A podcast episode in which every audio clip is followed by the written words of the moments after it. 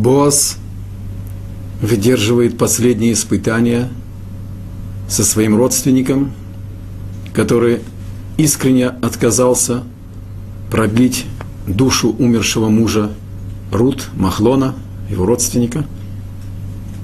И написано, и взял Боас Рут, и она стала ему женой, и он вошел к ней, и Бог дал ей беременность, и она родила сына. То есть теперь это уже было по всем правилам еврейское бракосочетание, и хупа, и только потом он вошел к ней. И написано, что Бог дал ей беременность. Это не лишняя фраза. Рут не могла родить обычным путем. И Бог совершает чудо. Говорит Мидраш, Боас сделал все, что мог. Все, что его обстоятельства требовали от него. Номи сделала все, что она могла. Из того, что, как она видела все окружающее ее. Рут сделала все возможное. Сказал Бог, говорит Мидраш, устная Тора. И я тоже сделаю все, что не хватает для полноты замысла –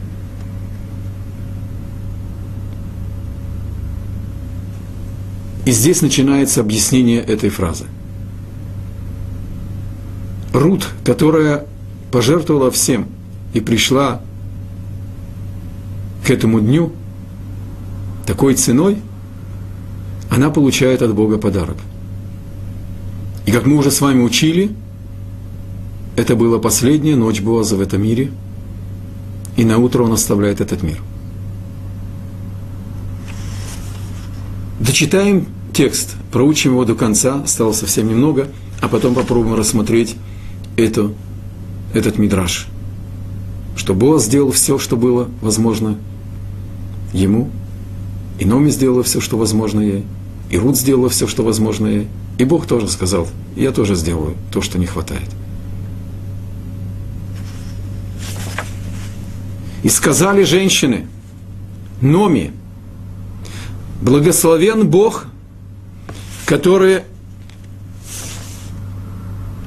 подарил тебе Избавителя сегодня и назвали его, и назовется его имя в Израиле, то есть ты получила семя Машеха, Избавителя, и он будет успокоителем для твоей души – и опорой твоей сединам, так же, как ты была помощницей своей невестки, своей любовью,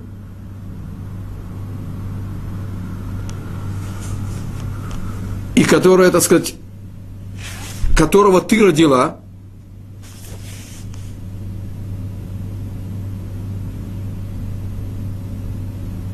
И она для тебя лучше, чем семь сыновей.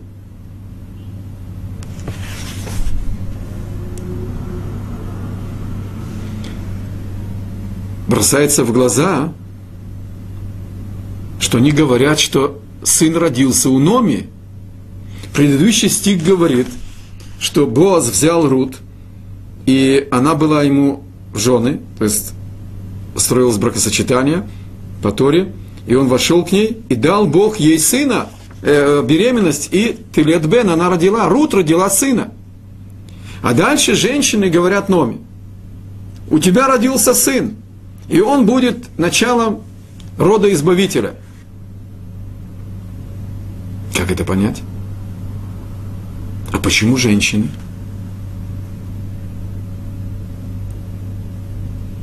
Давайте попробуем спросить равноправие со стороны мужской части.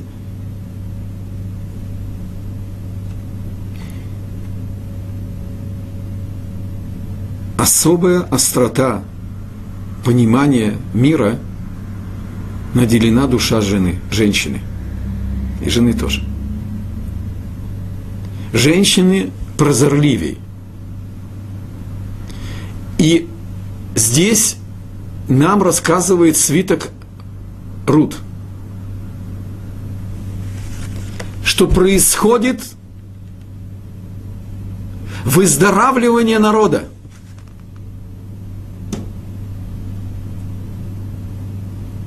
Мало того, что они благословили Боза перед свадьбой, весь народ, и сказали, что пусть эта женщина будет как Рахель и Лея, и пусть из нее выйдут, так сказать, дом Израиля, и они будут во славу во главе нашего народа, потому что это царский род.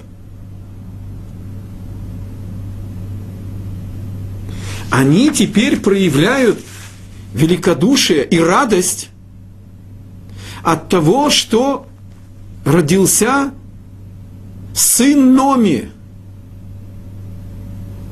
Когда я готовил этот урок, мой друг Велвел Вудка сказал интересное предположение.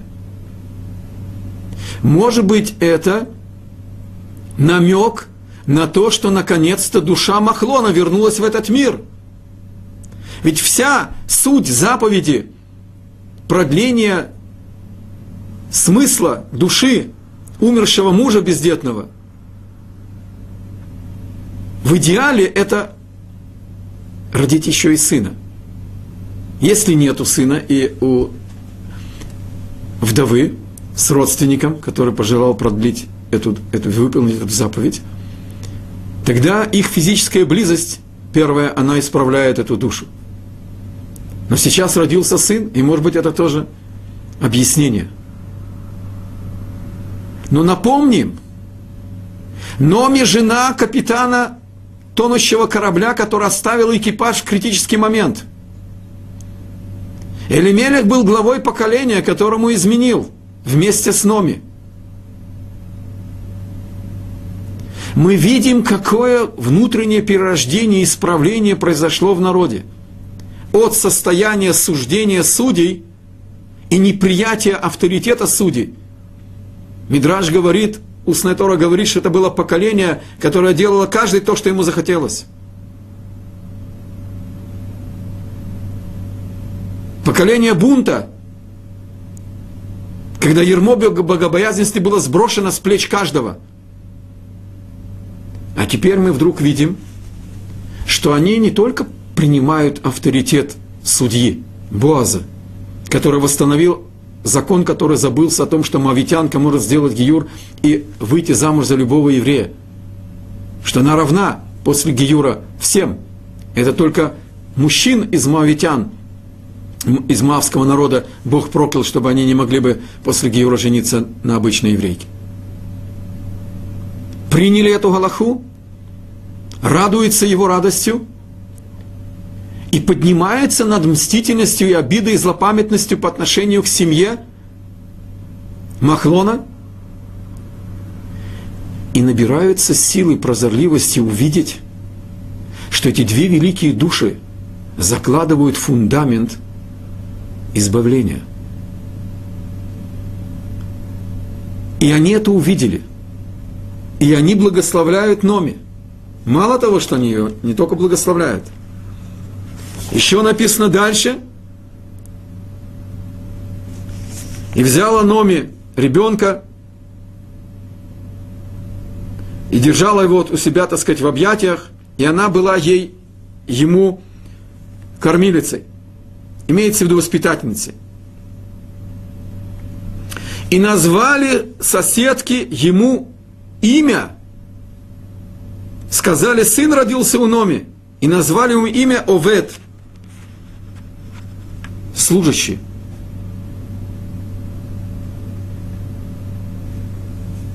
На русском языке это звучит не привычно для нас.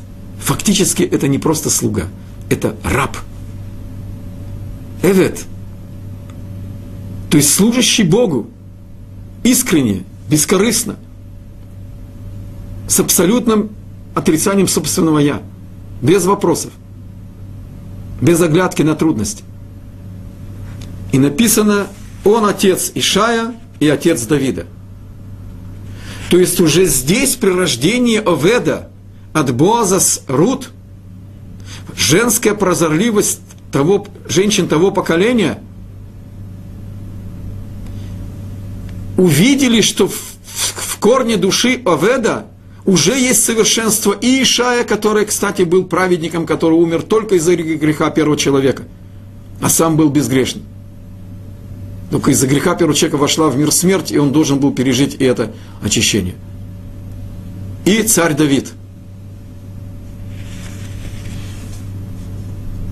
Еще один комментарий говорит, почему прозорливые еврейские женщины сказали, что у Номи родился сын.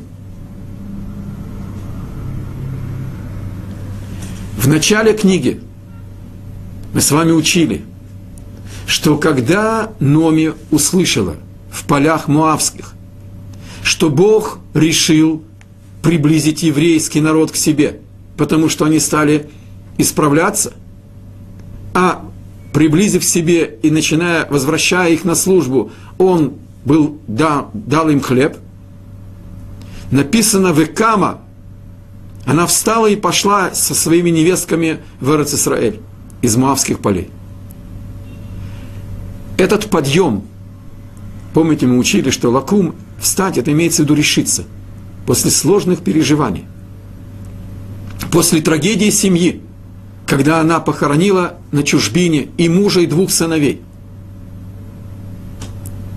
Когда была опасность, чтобы она бы пропала – и вся эта ветвь царского рода высохла, умерла, нету продолжения. Ее возраст не позволял, чтобы было бы продолжение. И невестки были не еврейками, как мы с вами учили. Но Номи не размышляет рационально, что возможно или что нет. Она продолжает служить Богу. И она поднимается – и идет босая, у нее даже не было средств на это. Потеряла свое положение. Можно себе представить, если сыновья были министрами и взяли царских дочерей в жены, то материальное положение и благополучие Номи было не из бедных, средних. И все это он тоже теряет. И это не останавливает ее. Она продолжает быть приятной своей свекрови, своим двум свекровям сначала, а потом Рут – и эта приятность прилепила Рут к Богу. Эта приятность была причиной возвращения Рут к Богу, ее гиюра, принятия еврейства. Ее приятность воспитала в Рут уважение к ней, трепет и подчинение. И она ее послала в турок возвышенную ночь к Боазу. И на утро мы сейчас учили, произошло то, что Номи желала Рут. И то, что Рут удостоилась быть проматерью царя Давида, рода Машеха, через брак с Боза. Вот почему свиток Рут называет Оведа что он родился у Номи. Она тоже компаньон в рождении этой великой души.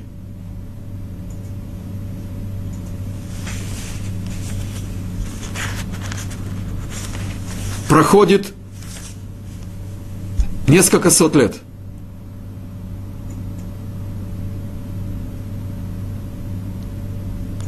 Народ бунтует против царя Давида. Танах нам описывает великих, но людей. Они ищут пути служения Богу.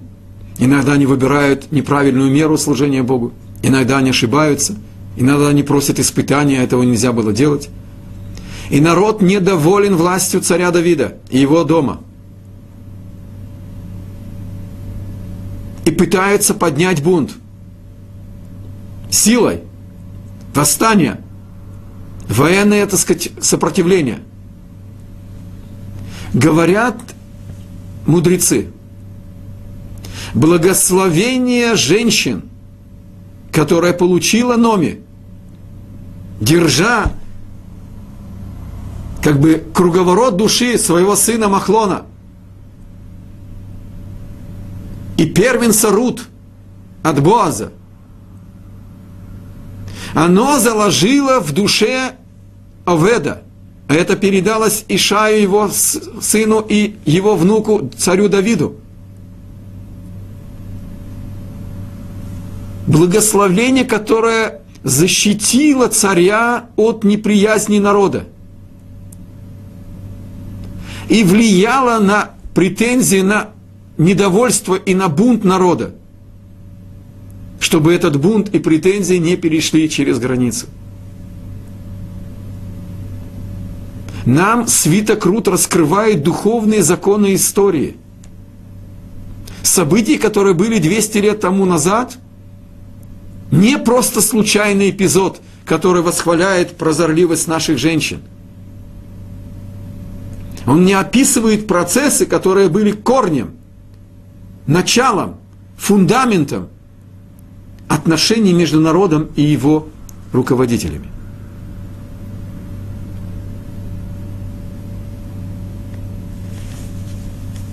Завершается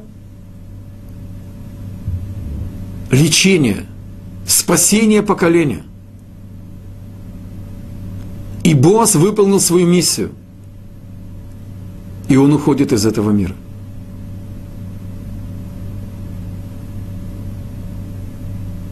И дальше идет перечисление десяти поколений от Иуда и Тамар до царя Давида. Это мы рассмотрим в конце. А теперь мы вернемся тому, что мы сказали в начале урока. Бог сделал все, что возможно. Номи сделала все, что возможно. Рут сделала все, что было возможно. И Бог сказал, я тоже добавлю то, что не хватает. Фактически, в этом мидраше, в этом отрывке из устной Торы, короткое резюме всего пророчества.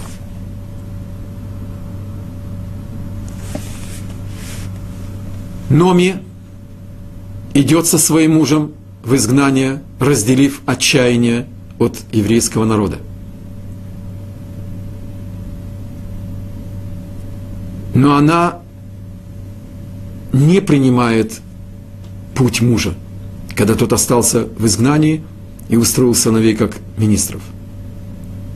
Она сохраняет свою приятность и по отношению к сыновьям, которые не вернулись, быть капитанами корабля вместо ушедшего отца, которого Бог забрал. Она остается приятной. Мы с вами учили, что через разбитую, несчастную, без главы семью, две великие нееврейские души, Рут и Орпа, открыли Бога – и она приятна к своим нееврейским невесткам. Она идет босиком навстречу насмешкам, злорадству, злопамятности в Бейтлехем. Она не ропчет. Она говорит, не называйте меня Номи, приятный, называйте меня Мара. Обратите внимание, как женщины здесь к ней обращаются, Номи – ее имя, божественная приятность, вернулась к ней в конце этого витка страданий, которые принесли плоды. Она готова ниществовать, а не просить помощи. Только Рут не позволила ей унижаться, собирать милостыню. Она дерзит святой, святой дерзостью и посылает Рут к Боазу ночью. Видя, что эти две души сведены Богом не случайно –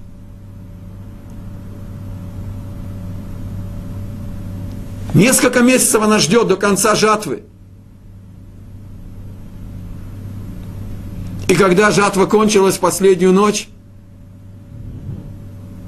тогда она посылает Рут к Бозу и говорит, что все мои заслуги с тобой. Если проклянет, то на меня. Я буду громоотводом. Это объяснение, что значит, что Номи сделала все, что могла. Боаз не сломался,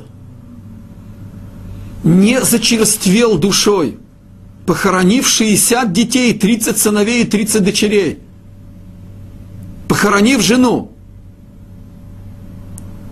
Он продолжает нести ношу руководителя народа, набирается мужество принять укор Номи, когда он не увидел полностью провидения, для чего Бог привел Рут на его поле. А в ту ночь, когда Номи послала ее как к избавителю, понял Боаз, что Бог хотел от него – Понял, что это Бог послал ее к нему, а не Номи. Каждую минуту этой возвышенной встречи ночью могло произойти трагедия. Во-первых, он мог в первый момент, когда обнаружил, что у него на ложе женщина, он мог проклясть. Это же была дерзость, это было покушение на его имя. Это могло быть убийством его души в глазах его поколения. Он сдерживается и сначала спрашивает, кто ты. Переждали ночь, он ее не коснулся. А если бы он был бы с ней близок, он бы выполнил эту заповедь, она была бы его женой.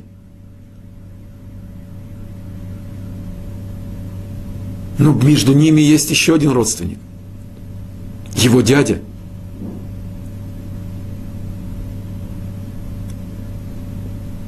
который был братом Елемелеха.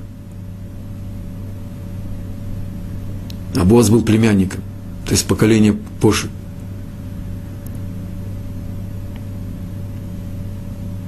Еще сумерки. Вот-вот начнется рассвет. Он провожает Рут до города. Каждую минуту может кто-то проснуться, каждую минуту может кто-то обнаружить их. И никому бы не объяснено было бы, что он ее не коснулся. Находит Боас мужество остановиться, берет в расчет, чтобы не коснуться, не дай Бог, ее руки, просит ее расстелить платок и кладет шесть зерен. Знак теплоты и внимания вдове Номи.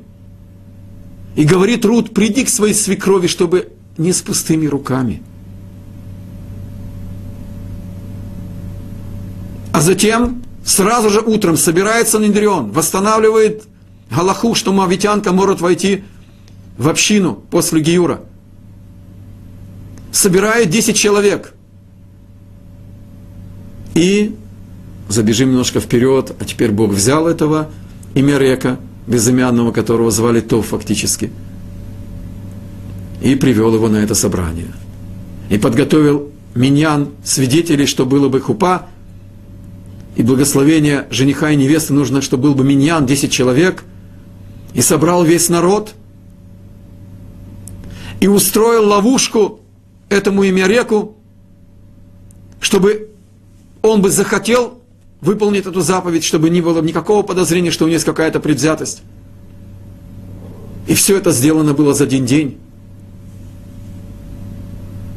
И когда Боаз сделал все, что он смог, тогда он удостаивается быть мужем Рут. Да, на одну ночь.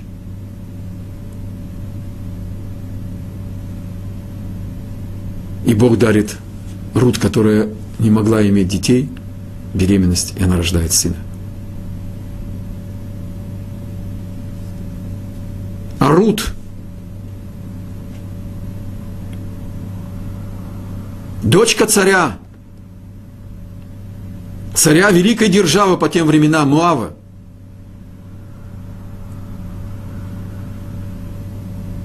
блеск, великолепие, величие, мощь, сила, красота, воспитание, балы, охота.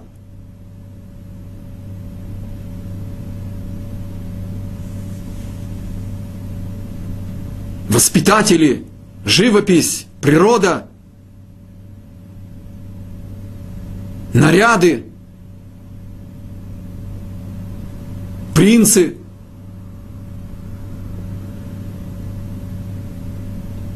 Царственное будущее.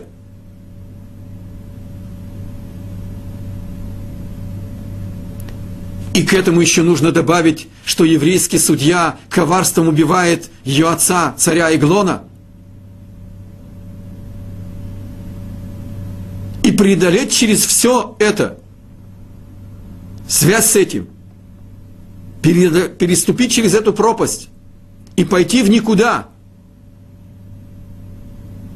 И увидеть Бога в этой разбитой семье, у несчастного, изменившего своему народу и своему пути мужу, Махлону еврею, и прилепиться к своей свекрови, и пойти в этот недружелюбный народ, далекий от совершенства – и рисковать своей честью из-за жнецов-самцов,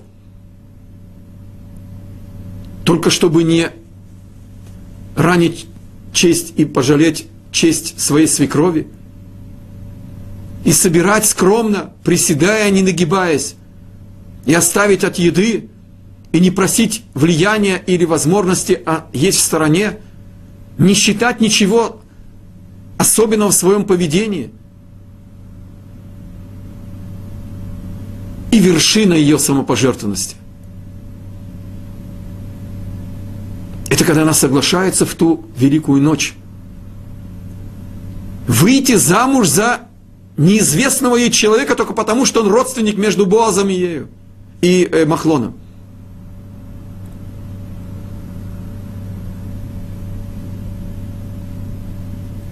И Бог дат, дает ей сына. Бог дает ей быть женой Боаза.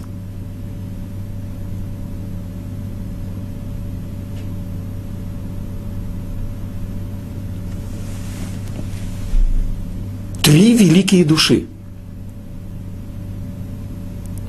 вышли на уровень абсолютной самопожертвенности. Никаких расчетов, никаких Никакого я. Нету я. Устная Тора приводит Мидраш. Сказано, что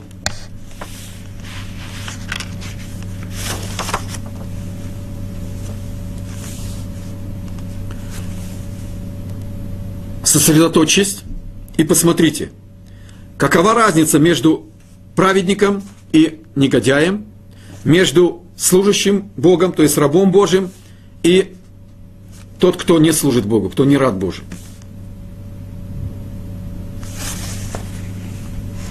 Спрашивает устная Тора. Разница между праведником и негодяем уже включает в себе разницу между тем, кто служит Богу и кто не служит Богу. Это тавтология. Ну, понятно, что злодей, негодяй не служит Богу. Так зачем нам говорит трактат устной Торы, что посмотрите, сядьте, сосредоточьтесь, увидите разницу между цадик и раша, и бейновет локим ляшерло авдо, то есть разницу между праведником и негодяем, и между рабом Бога, то есть который служит Богу и который не служит Богу? Отвечает устная Тора на свой вопрос. Разница между праведником и негодяем – это разница между действительно праведником и негодяем. А разница между рабом Бога и неслужащим Бога – это разница между праведными людьми между цадиком и цадиком, между праведником и праведником. Это дополнительный качественный параметр. Нужно уметь различить. Между праведными людьми есть ступени.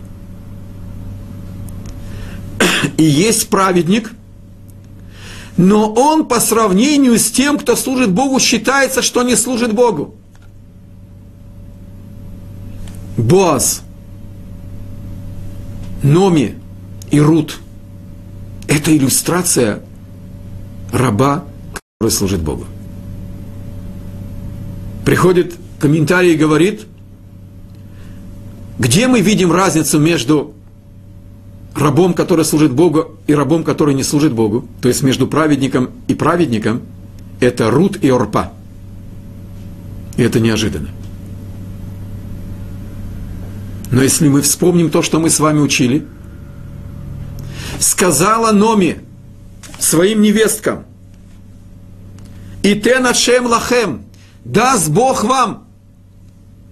Когда она, их отговаривает не идти с ней, Номи обращается к ним как к двум праведным душам и говорит, Бог даст вам.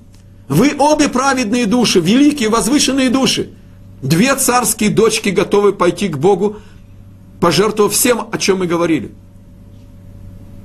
Им было что терять.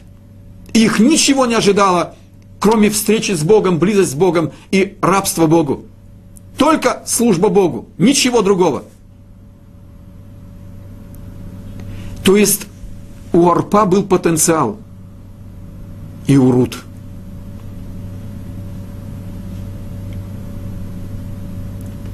Но когда у человека есть некоторое внутренний изъян, когда не хватает абсолютного совершенства –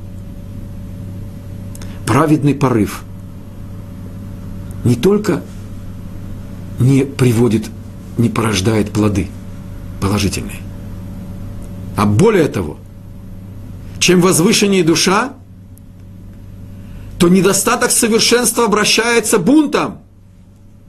И Орпа породила Голиафа,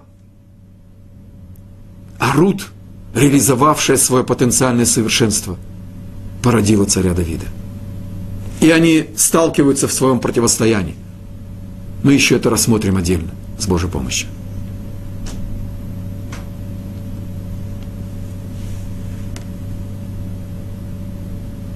Абсолютная нивелировка своего «я». Как нам трудно принять эти слова. Нам тяжело смириться с понятием «раб», но Бог при рождении царя Давида говорит, мой раб.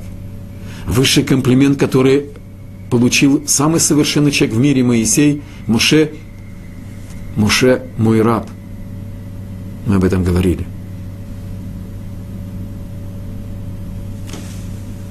Рут служит Богу всеми фибрами души – всем своим естеством, всеми своими чувствами, всей своей плотью и мыслью, и сердцем, и характером, и судьбой, и душой.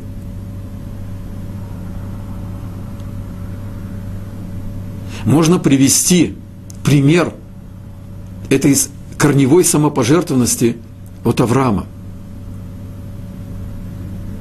Когда Бог обращается к Аврааму во время десятого испытания, самого сложного жертвоприношения Ицхака. И было после этих слов, Бог обратился к Аврааму и сказал Авраам, и ответил ему Авраам, Гинени, вот я. А буквы Алеф и Гейф на языке Торы, они не мои буквы. И можно слово Гинени, вот Гине, они, вот я, можно читать «эйнени». Вот я без я, «эйнени». Я не существует здесь. Авраам еще не знал, что от него потребуется. Что Бог от него потребует, он еще не знал. Но он уже сказал ему, вот я весь в твоей воле. Я весь в твоих руках.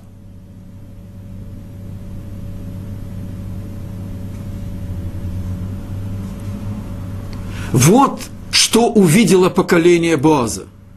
Вот что разглядели женщины того поколения.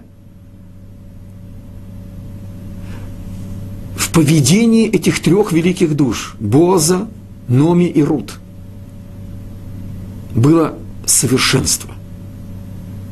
Было состояние раб, который служит Богу. Овет Элоким.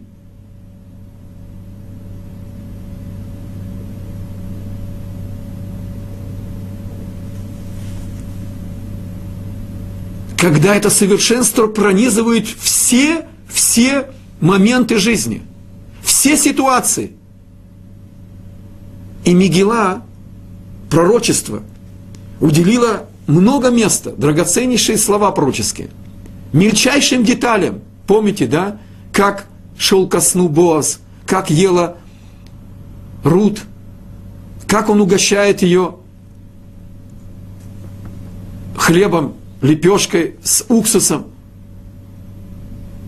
как он спит со своими жнецами, простота, скромность, внимание, теплота, забота о каждой детали, память о состоянии души каждого ближнего и дальнего, сердце, которое вмещает чаяние всего народа.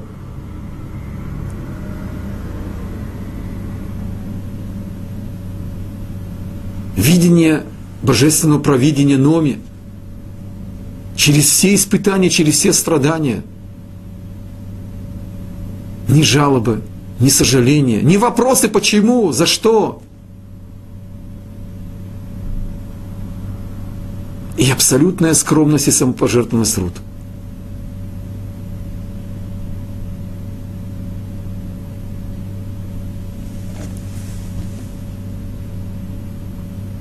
Три великие души сделали все возможное. Боас, Номи и Рут. Сказал Бог, я теперь добавлю то, что не хватало. Давайте посмотрим на небольшую схему, которая поможет нам понять, а что Бог добавил.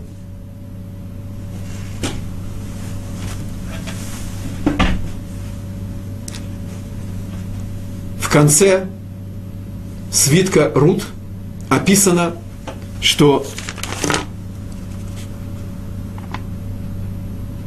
от Иуда и Тамар родился Перец, Перец родил Хецрона, Хецрон родил Рама, Рам родил Аминадава, Аминадав родил Нахшона, Нахшон родил Элимелеха, Салмона, Тов, этот безымянный Имерек, который отказался жениться на, Ном, на Рут, и отца Номи.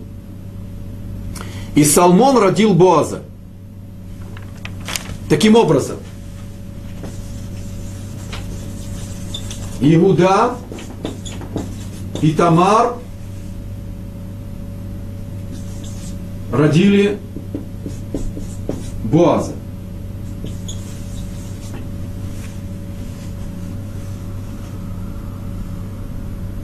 Но у Иуда были три сына. Первый был мужем Тамар, Эр, и он умер. Был второй сын Анан, и он не захотел выполнить заповедь продления души умершего брата.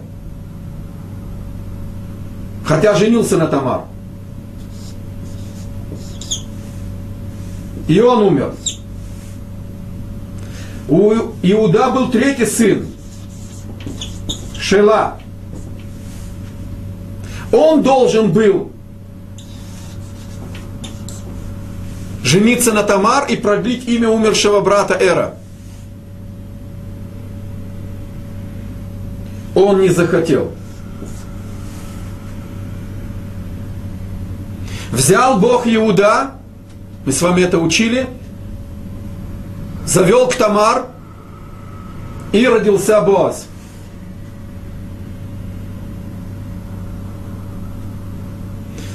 Шела остался должником. Когда он был маленьким, Тамар пришла к Иуда, к папе, и сказала, я готова ждать его, пока он вырастет. Иди знай, как он отнесется к ней через 20 лет, через 18 лет, через 15 лет. И кто знает, что понравится ли ему, а кто сказал, кто он будет. Тамар не интересует расчеты. Она хочет выполнить заповедь. исправить душу умершего мужа бездетного. Что сделал Бог? Шела породил, я в этом перечне сказал, что отец Боаза, Салмон, он родил и Элимелеха.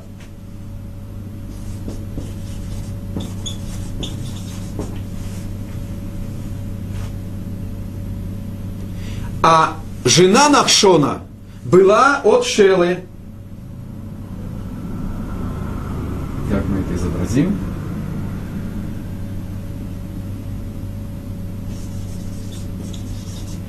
Жена Навшона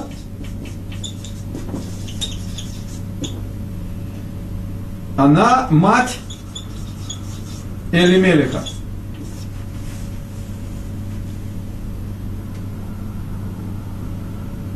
Так говорит комментарий. Эц Йосеф, Мидраш Раба. Дальше идет мой комментарий. Это неформальная информация. Шела проявил бессердечие, эгоизм, не захотел сделать милосердие с душой умершего брата. Сначала Иуда не захотел. Бог его заставил выполнить волю Бога и родился Боаз. Шела, когда был маленьким, допустим, слушал папу. Когда вырос, не захотел все-таки жениться на Тамар, чтобы продлить душу умершего брата, бездетного. Тогда Бог взял эгоизм Шелы. Женское начало символизирует требовательность. Когда мы отливаем какую-то форму, мы ее, сталь, допустим, заливаем в матрицу. И сталь должна принять форму матрицы. Никуда не денешься. Женщина приходит исправить мужа. Взял Бог женское начало от Шела с требовательностью исправить эгоизм, исправить нежелание делать бескорыстное добро. И поставил потомка Шела, Элимелеха, в испытание, когда испытывалось именно милосердие, бескорыстная помощь, возглавить недостойное поколение, пожертвовать своим «я», подняться над своим «я». И не выдержал Элимелех испытания. Породил Махлона – и ушел в изгнание. Спустился в изгнание. Погибает Элимелех, но своей трагедии он приводит Махлона и женит его на Рут. И Рут через Махлона, который умер, стала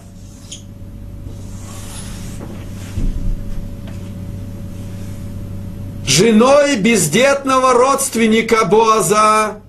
Она стала тем, кем была Тамар по отношению к Шела. Ты хотел, Шела, уйти от моего замысла, сказал Бог. Ты не хочешь выполнять мой замысел? Я хочу построить от царского рода Иуда Машеха, не хочешь по-хорошему, непосредственно, через трагедию Элимелеха, Махлона, великая еврейская душа Рут становится Явама Боаз, она становится женой умершего бездетного родственника. И рождается Машиах.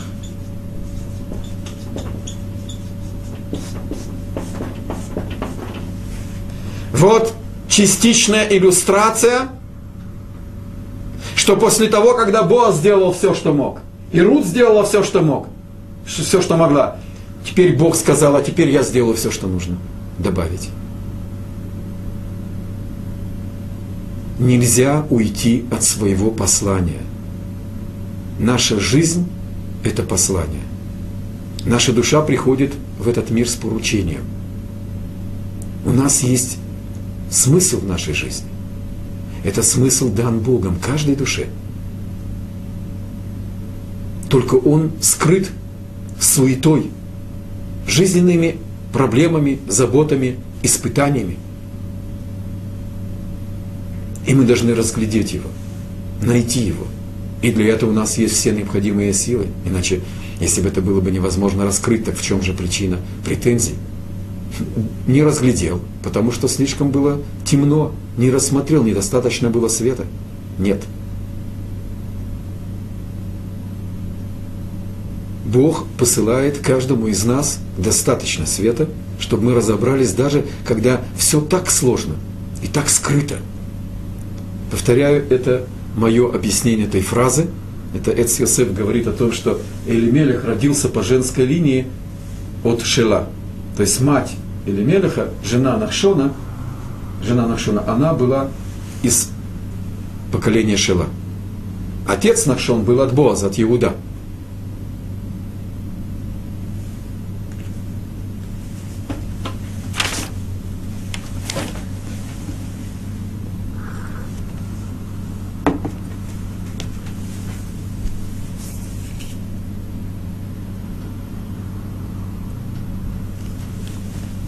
Это по отношению к Елемелеху, по отношению к Боазу.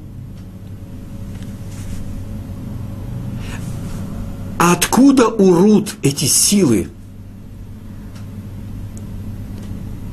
не раствориться в маавском величии? Сохранить божественную атентность, самобытность,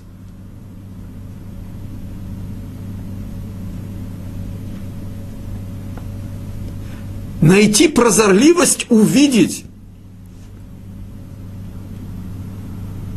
среди развалин еврейской семьи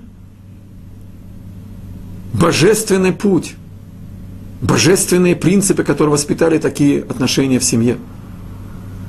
Как мы с вами учили, что Рут открыла Бога через отношения в семье – между свекровью и невестками, между сыновьями и матерью, которые не слушаются матери, не слушаются Бога и не слушаются своего народа.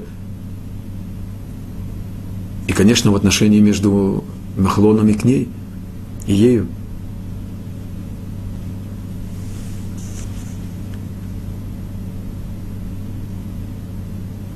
Мы здесь начнем сколько успеем. И мне нужно еще доска.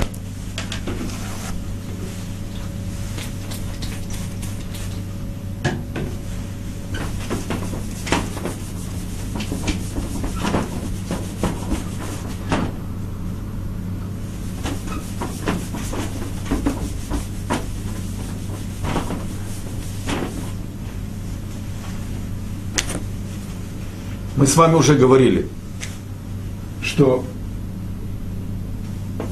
Лот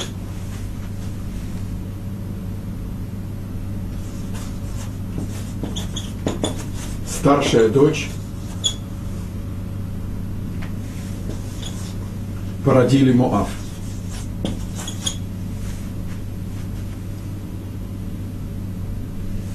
И Муав – это народ Рут. Ее отец Иглон –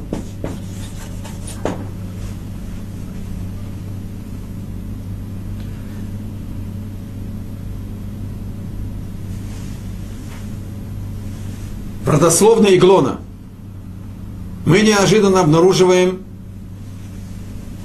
Титро.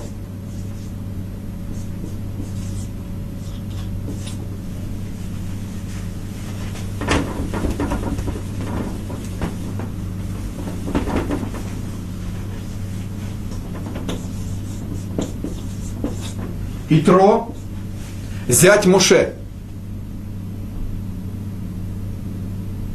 Он был академиком по всем видам идолопоклонства в мире. Все виды идолопоклонства в мире он изучил.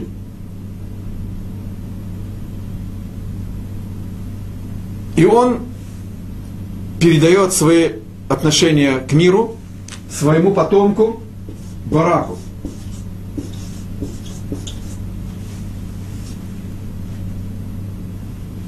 Итро был медианином из Медьян.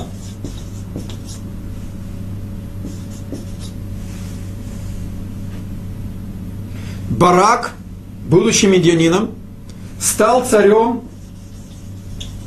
Муава.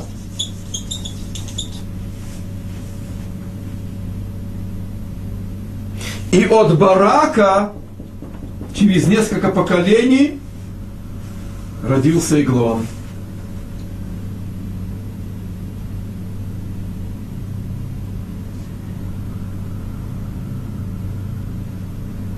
У нас, оказывается, есть ветвь. Итро, Барак и Иглон. Сейчас не важно промежуточные звенья. Я беру сущностные звенья.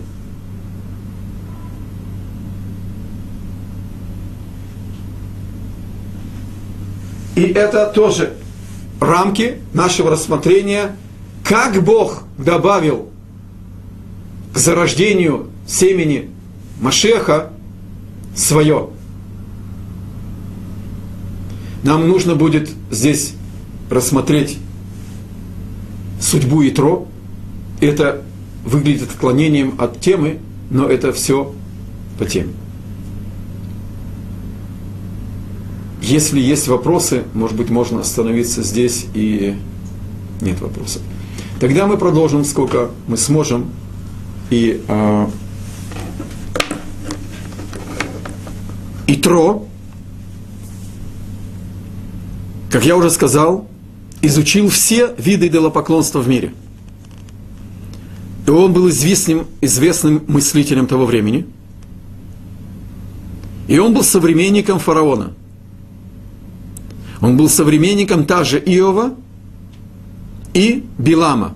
Билам был пророком нееврейским, Иов был тоже великим праведником того поколения – когда фараон задумал уничтожить избавителя еврейского народа, когда ему его звездочеты и гадатели предсказали, что родится душа мужская, которая выведет евреев из Египта, из египетского рабства, он приказал уничтожать всех младенцев – И прежде чем он решил объявить геноцид нашим младенцам, девчонок сказал оставить. Египтяне ценили женскую красоту. Сказано, что суть всей, величи, всей величи, величайшей цивилизации египетской это было разврат. Цель Этот неуч, правда, не знал, что так бы у него уничтожил бы еврейский народ. Если муж не еврей, а мать еврейка, то все-таки дети евреи. Но это не наша тема. Позвал фараон трех величайших мудрецов того времени, Итро, Билама и Иова, и сказал, дайте мне совет, что мне делать с еврейскими детьми. Итро сказал ему, не трогай их их защитник, их Бог, тот, кто поднимает на них руку, чем угрожает, от того и наказан. Тем и наказан. Поднимешь на них меч, от меча погибнешь. Огнем от огня. Билам сказал вперед. Иов промолчал. рассверепел фараон на Итро, он не спрашивал их, что делать. Он хотел только пристегнуть к своему плану мнение трех величайших мудрецов. Итро пришлось убежать.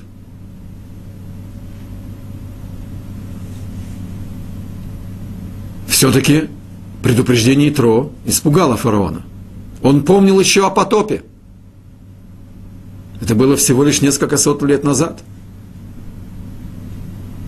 историческая память народов, она не такая уж короткая. И тогда решил фараон схитрить. Бог еврейский обещал больше не посылать потопа, Он решил утопить наших детей в воде.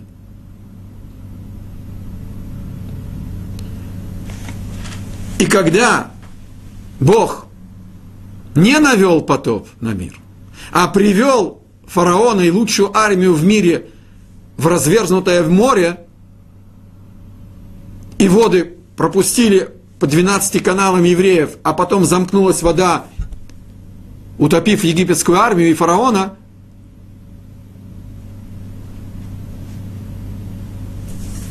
увидел Итро суд Божий. Он задумал утопить их в воде, и он утонул. Не был потоп, а его привели в воду. Мера за меру. Пошел Итро, оставил в стороне все виды идолопоклонства, открыл Бога и пошел и сделал Гиюр. Принял еврейство. И когда он приходит к Моисею, к Моше, уже будучи его тестем, выходит ему навстречу Моше, а тестя нужно уважать, чуточку меньше, чем родители, чуточку меньше, чем учителя, но все-таки есть мера уважения к тестю. И он ему рассказал дополнительные чудеса о казнях, которые Бог наказал египтян, прежде чем фараон, так сказать, сдался – и сказал Итро сокровенную фразу. Велик Бог над всеми силами в мире. То есть Бог всесильный. Он знал все силы в мире, все силы иные, чужие, внешние, то, что мы называем идолопоклонством. И признал он Бога как всесильного, который сила всех сил. Гадоль Ашем Микола Элогим что Бог выше всех сил. Но это открытие было все-таки не полностью.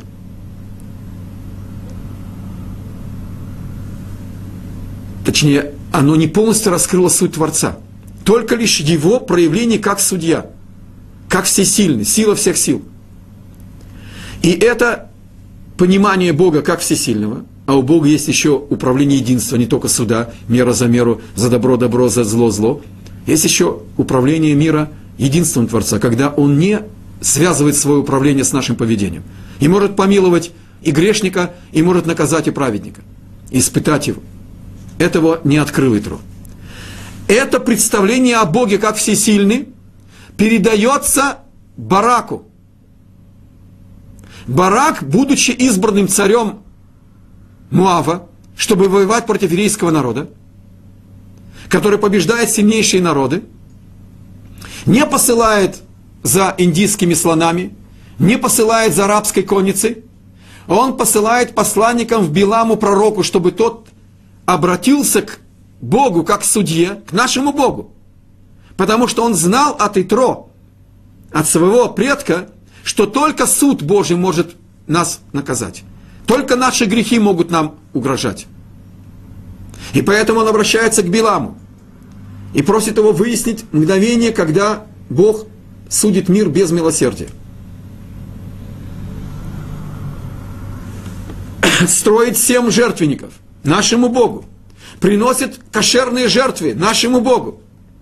И просит у пророка нееврейского Билама обратиться к нашему Богу, как к судье чтобы уничтожить еврейский народ. Так где же есть праведник, который служит Богу и не согрешил? Конечно, есть какой-то грех.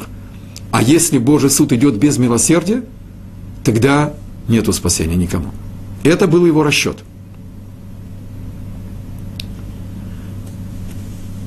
Дело в том, что когда Бог задумал создать мир, Он сказал, что я создам мир